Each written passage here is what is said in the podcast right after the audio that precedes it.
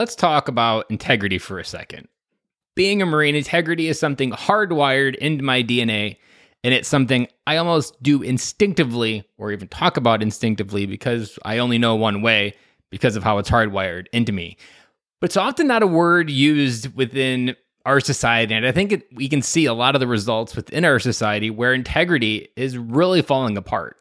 Now, there's a couple different ways that you could look at integrity. There's structural integrity, which essentially means how well is something built, how well is something holding together, how likely is it to hold together. And the two definitions I want to bring to you from the dictionary are the quality of being honest, having a strong moral principles and moral uprightness, or second definition, the state of being whole and undivided. Now, I want to add a third definition. Now, this comes from my own definition and also from the different things that I've been hearing over the last few years. That within integrity is this root word of integer. And if we time travel back to mathematics, an integer is a whole number. And within mathematics, a whole number is unfractioned. It is one, two, three, four, five, and six, and up as many high as you go.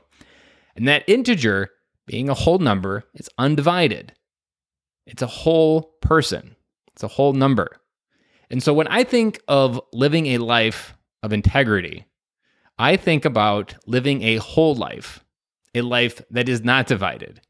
Because often when we think of integrity, I think there's a lot of men who are able to compartmentalize their integrity, that in one place they can have absolute integrity. And generally, that's business. They're, we're very good at it. But in other areas, it may be the businessman that has success, great family at home, but is having an affair on the side.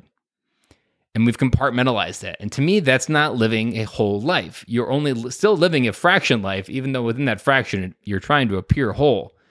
But people can generally see through that fractioned version of you. Whether you admit it or not, people are pretty smart and they can feel when someone's not being whole or truthful around them.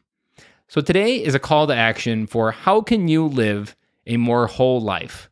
How can you bring more of who you are into the light? Not hide from who you are, not hide your baggage, not hide from the things you don't talk about at dinner parties, but to truly live your whole life in the light. Because as a subtopic within this, if you have a part of your past that you've never revealed, or a struggle that you've never admitted. A certain component of that is still in your shadows. Now, if it's in the shadows, you can't fully be whole because there's a part of you that's missing because you can't see it.